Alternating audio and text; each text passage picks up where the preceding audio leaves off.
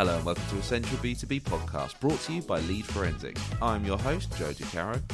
This episode is another from our webinar series, How to Uplift Your Marketing ROI Right Now. For this, I was joined by David Dulany, founder and CEO at Tenbound, who offered up some hugely valuable insights on how to uplift your marketing ROI. This is great chat, and David was a wonderful guest. So, without further ado, here is David Dulany on how to uplift your marketing ROI right now. Let me introduce this, this dastardly villain to you, David.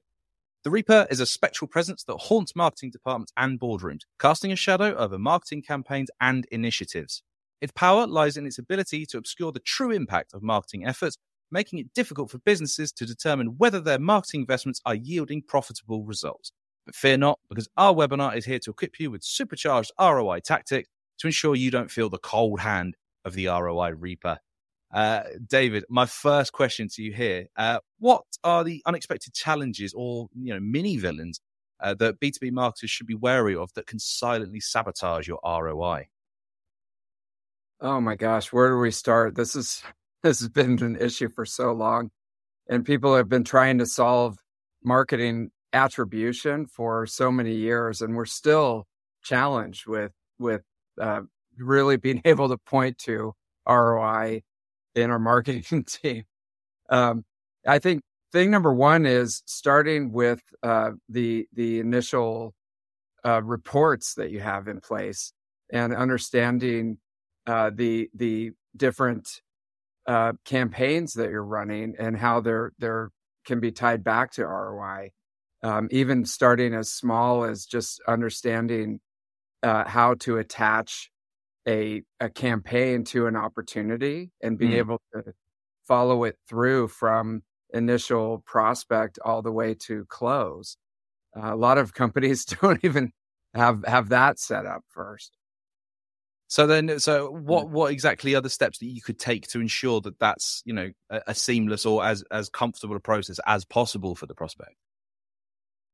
Yeah, I mean, well, I looking at it from the point of view of the company um, that's trying to measure ROI. I, I think, and most of the companies that I work with and are in the tech space use Salesforce or or mm-hmm. HubSpot, um, and and so in Salesforce, if they're they're starting with the opportunity right at the beginning of the conversation that they're having with the prospect they create an opportunity. It might be a zero, you know, zero dollar opportunity in the opportunity object, zero dollar opportunity um, after, you know, the first conversation or the first interaction that they have with the prospect, uh, create a zero dollar opportunity and then be able to attach the campaign to that zero dollar opportunity that created it. Um, and so the campaign is you know, created it as a different object in Salesforce. And, uh, and then once that campaign is attached, there's some attribution that you can see, you know, moving all the way through the pipeline. And, and what most companies don't do, don't use the, I mean, not most companies, but a lot of companies, they, they don't use the campaign object and it's not attached to the opportunity. Um, so right there, um, you know, they're, they're they're losing that that visibility into where the opportunity came from. A hundred percent. So in t- so in terms of um, if you're you're thinking about you know, the the specific campaigns you want to be sending out to to those um, target accounts, how do you make sure that those are aligned and that the campaigns are necessarily aimed for the right accounts? Does that make sense? Yeah, absolutely. So so it, you know, different companies do it differently, but if you're looking at things from an account based perspective, and there, especially if you're a bigger company and you're trying to market to certain accounts. So, thing number one is identifying the right accounts, um, obviously, and making sure that those are tagged and marked, you know, in the database. And then once you interact with them, then then being able to um, tag the account with the campaign that that actually initiated the conversation. And so the next step would be okay, we've identified the the key accounts that we're going after and here are the campaigns that we're going to be running let's make sure that those campaigns are are you know documented in the campaign object and once we start to get some traction and we start to have conversations with people that those specific campaigns are tagged um, you know to the opportunities that are being created. Um, and so it's it's it's very well okay so if if you're a small company and you're just starting this from scratch then it's it's easier cuz you might have one marketer mm. and one sales leader. So you sit down and say okay here are the five campaigns that we're going to run over the next year. Um, let's make sure that we have those marked in salesforce in the campaign object and then we'll start to execute on those campaigns. And when we get something going we're marking it.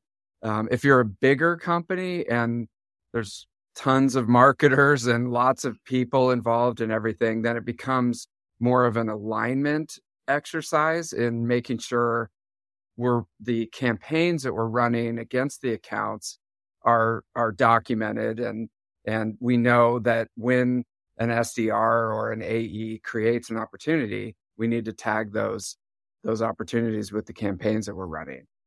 So it's quite interesting that you know you're saying that if you're a smaller company, perhaps you're starting out or something. It's nice mm-hmm. to hear that there is something that is easier to do than when you have a big company. It's not often you hear that, so that's that's I suppose that's encouraging. Oh, yeah. I guess if you're just starting out. um, definitely. So, I mean, you know, there's fewer people involved. You don't have a lot of legacy, you know, baggage that you're bringing mm. forward. So that's the beauty of a startup. Um, but yeah, when once you start to get bigger, then the complexity of all this that we're talking about accelerates. Yeah, absolutely, absolutely. Then, so so if we mm-hmm. were to take a cue from say Superman's X-ray vision on this one, David, how can uh, how can really deep data insights help marketers see through those challenges and optimize their ROI? Yeah, I mean, and you know, it all starts with you want to be fishing in the right pond. Um, and and when I say that, it's it's you only have a finite number of resources and people and and and um, abilities, you know, to throw at the problem. And so you don't want to be spending time in the wrong accounts um, and marketing to the wrong accounts, especially if you're going after mid market and enterprise accounts, um, you know, you, you have to make sure that thing number one is you have a very clear target um, account list and a very clear uh, target persona list of who at those accounts could potentially be involved in the uh, evaluation or decision making process of your of your uh, product. So you start there. And so to your question, where does data the data comes in is there's so many resources now for finding that ideal uh, customer and the ideal persona and then also um, finding intent of when the somebody from that account or or that particular person is actually looking into a solution getting that data in and being able to use it to to better target your marketing efforts so that that would be and again, if you're a small company starting out with this, then you have to just start with here's our hypothesis of what we think are the best accounts and the best people that would, yeah. would buy it. Start testing that. But definitely, if you're a bigger company, you have more resources, then getting more, you know, uh, fancy with the all the different tools that are out there to help you do that. I, imagine so. Basic, David. I'm, I'm going to segue into something that I'm asking everybody at the minute because obviously the conversation this year has all been around AI, and I'm mm-hmm. asking mm-hmm. pretty much every webinar guest that I get what are the applications of AI in the particular topic of conversation that we're talking about. And you know, when data comes up, that's generally where people offer up, oh, well, you can use AI tools to help you sort through all the X, Y, Z. Are there any other AI tools or applications that could help when you're you're trying to you know make sure you maximize your ROI? Yeah, I mean, looking at it from a high level, AI the the AI that we're usually talking about with marketing and and sales is uh, looking at large language models and trying to take unstructured uh, and almost like a uh, an ocean of data and manipulate it into something that's useful for you. And and so in that respect, if you think about how what a mess most databases are, and um, and how most marketers and salespeople are spending most of their time flying blind as far as targeting and and uh, not uh, you know who should we be reaching out to and then at the next level is what should we say to them mm. in order to spark up a conversation.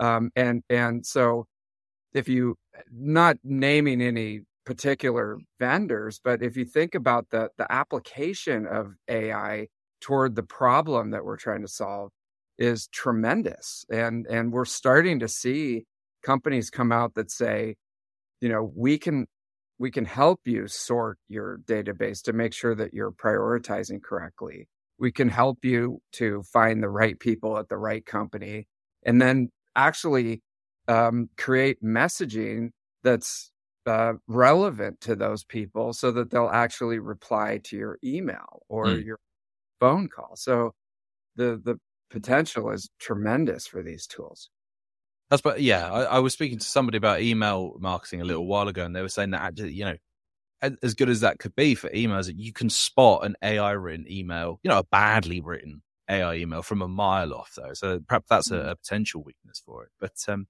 I, I, I, want to talk a little bit about sort of um, ad strategy a bit, David. So, are there any platforms or channels which are particularly notorious for diminishing your ROI if they're not used correctly at all? Oh my gosh. Well, yeah, I mean any any channel could diminish your ROI if it's not used correctly. Um and and uh you know, I the one that that sticks out and we're we're in the conference business. So um I almost don't want to, you know, say this, but if you do it right, um, the the con- uh, you know the conferences and attending live conferences can be your best ROI channel. So I'll give a plug first to investing in conferences, but if you do it wrong, um, it can really hurt uh, because uh, there's a lot of preparation and mm. and best practices that go into making sure that you get the best ROI from attending conferences and having a booth and you know work uh, do, doing the usual sponsorships. Um, and you got to be super careful about making sure that you can maximize that that potential. I think. A hundred percent, yeah. The events they can get a little a little pricey, can't they? But you know, we we've, we see great successes with our uh, uh, trade show attendance and that sort of thing. So, mm-hmm. yeah, I, I'm I'm a fan anyway. So okay, well, I'll send you the prospectus because we have a lot of. Why not? Amazing. Thanks, David. That's great. Yeah. Um, I mean, so obviously my uh, sort of expertise, my the place where I spend most of my time is in in content creation. You know, indeed, we're on a webinar right now. Um, how can content creators become the superhero, the superheroes of the B two B space, and rescue diminishing ROI? What's important to include in your content? Oh my gosh, that's such a good question because that's another you know you're you're asking about what where should you really be careful with ROI I think you you can spend a lot of time and and energy in content creation and not get the biggest you know bang for your buck out of it if it if it if you don't do it right. So it's a really good question. Um content creators have a great opportunity in in really understanding the pain points of the potential audience that's out there. And um not if if I think if you find yourself creating content in order to check a box on on your end that hey we need a blog post today. Where we need a webinar you know we need a pod, podcast then you can kind of go down a, a path that that that gets away from the audience and and what's important to them and how you could potentially help them and, and then potentially help your company you know to eh, um, get more leads and, and pipeline out of the content that you're creating. So I, I think the real opportunity is as a content creator, becoming an expert in the problems that your potential audience is trying to solve, understanding that, talking to them, um, talking to customers, talking to your customer success people and um, and your prospects, and really understanding that day in the life um, and and and the problems that they're trying to tackle and then using that to create content that's super relevant and helpful for people. Mm. I mean, I, I, do hope that you know we sort of aspire to do that sort of thing, you know, to add value with our webinars. And yes, we we say you know we have our amazing superhero creative and, and that everything, which looks incredible. But we do genuinely want to offer out as many like you know tips and tricks on any sort of number of topics. So yeah, no, I hundred percent completely uh, completely sympathise with the uh, with the thinking there, David. Um, definitely. Yeah, I mean, I would go back to your team and be like, um, when is the last time that we talk to our customers, talk to our prospects, talk to our customer success people who get all the complaints and have to listen to all the negativity all the time? And and are we are we posting things that's helpful to this audience that they rely on and they want to keep going back and subscribe to your newsletter and they can't wait to hear from lead forensics. You know, they're they're they're helping me so much every day. I can't live without this. Like all these 10 other newsletters, I don't care about those because they're just obviously an AI, you know, created a post, blah, blah, blah. But uh, you know, the opportunity is awesome, you know. Well, I mean, j- just to stick to the uh, you know the idea of speaking to customers and that sort of thing. So, how can customer centricity save the day for marketing ROI? How do you leverage you know social proof and that sort of thing? Oh my gosh, it's so so critical. And you, you know, if you've read like Robert uh, Cialdini's uh, Influence, which is a classic in this topic, and I recommend everybody listening read this book. Um, you know that that social proof gives you the the the um, forward momentum in understanding. I think I'm making a good decision in talking to these people, and um, based on the logos that I see and the reviews and the the um, you know uh, positive feedback from people that that look like me. I not necessarily the face, but they're just they're in the same industry and they're in the same position and they got amazing results from w- working with this company. Oh my gosh, like this is a no brainer. Um, on the on the flip side, if there's no social proof and you're uh, you know, you look at it and you go, I don't see anything similar to what I'm trying to solve. Um, I don't see any people that are kind of in my level and in my position. And um, there's no reviews and stuff. It's like, I mean, these days, um, you know, I wouldn't go to a restaurant uh, if if I looked and there was no information, no reviews or stars or anything about it.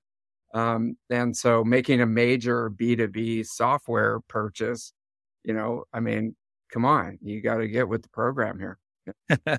A hundred percent. I mean, you know, we've, uh, we previously have won quite a few sort of G2 awards and G2 badges. And, and it's always those moments where I'm most proud to like work for Lead Forensics is when I see we're, you know, number one for, um, uh, visitor identification tools. Number one in, you know, we're in the top 100 companies, uh, top 100 B2B companies last year. It was, that was, that was, that was an, an amazing achievement. I was hugely proud of that one. So I 100% agree, Dave.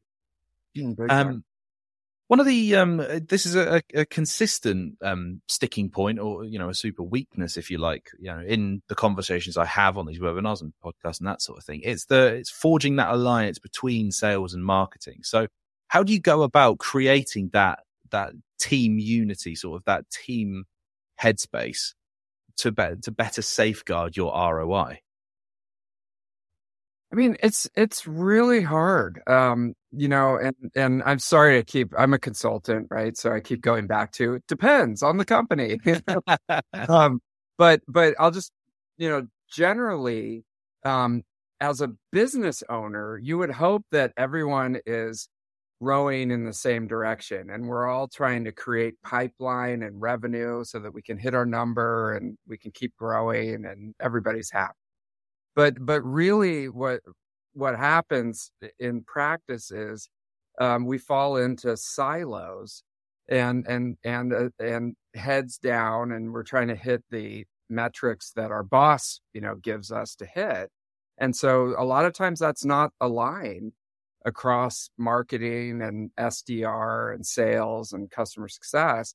And so it becomes very disjointed, you know, and, and in this case, I mean, you talk about ROI. If the marketing team is investing in this really fancy, uh, uh, event that's happening in London, and you know you got to fly everybody out, and it costs a fortune. Um, but is not interacting with the SDRs and the sales team to coordinate who they're going to talk to, what's the plan, what are we going to do, et cetera, et cetera, and then how are we going to measure the ROI. Um, you, you could see how um, you know it could be a huge waste of time and money. Mm. Uh, so uh, the answer is it's just I wish that it was easy to say, but it's really it comes down to project management across um, silos that don't necessarily report to each other, and having somebody who can run a aligned go to market project across you know various uh, silos and uh, be able to execute on that, and, mm. and it's really hard yeah, it's it's not. I guess that's why it keeps coming back up, David, is because it's not easy. So, um, exactly. there, sorry, say again. We make the big bucks, right? or that's it. if if, if we if you and I, David, if we can go and solve that one, we'll be millionaires next year. It'll be absolutely fine, right? we'll be doing this webinar from the beach, sipping on a cocktail. Absolutely love it. That'd be great. That would be fantastic. Um, David, I, am going to have to, unfortunately, I'm going to have to start to wrap up our conversation here. You have offered up so many great, valuable tips and, and insightful tricks to uh, to help our audience, you know, maximize their their ROI.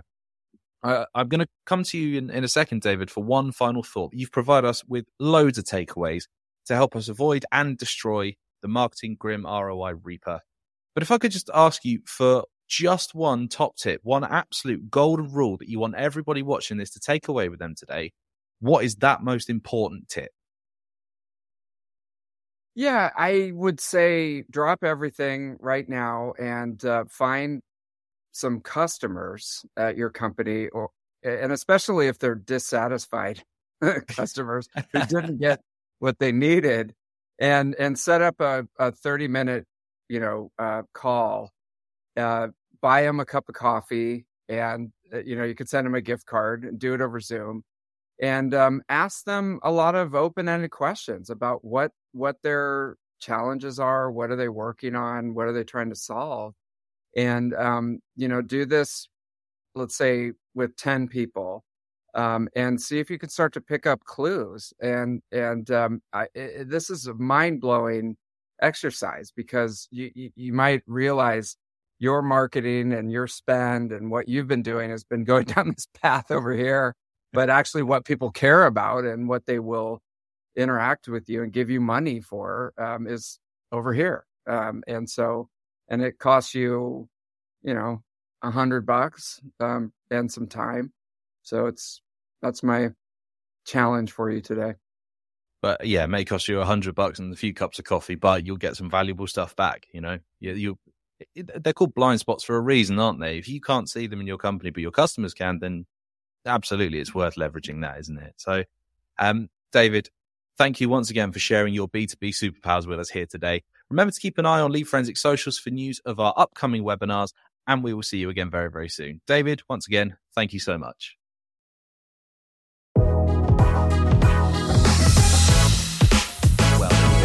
Dulany on how to uplift your marketing ROI right now.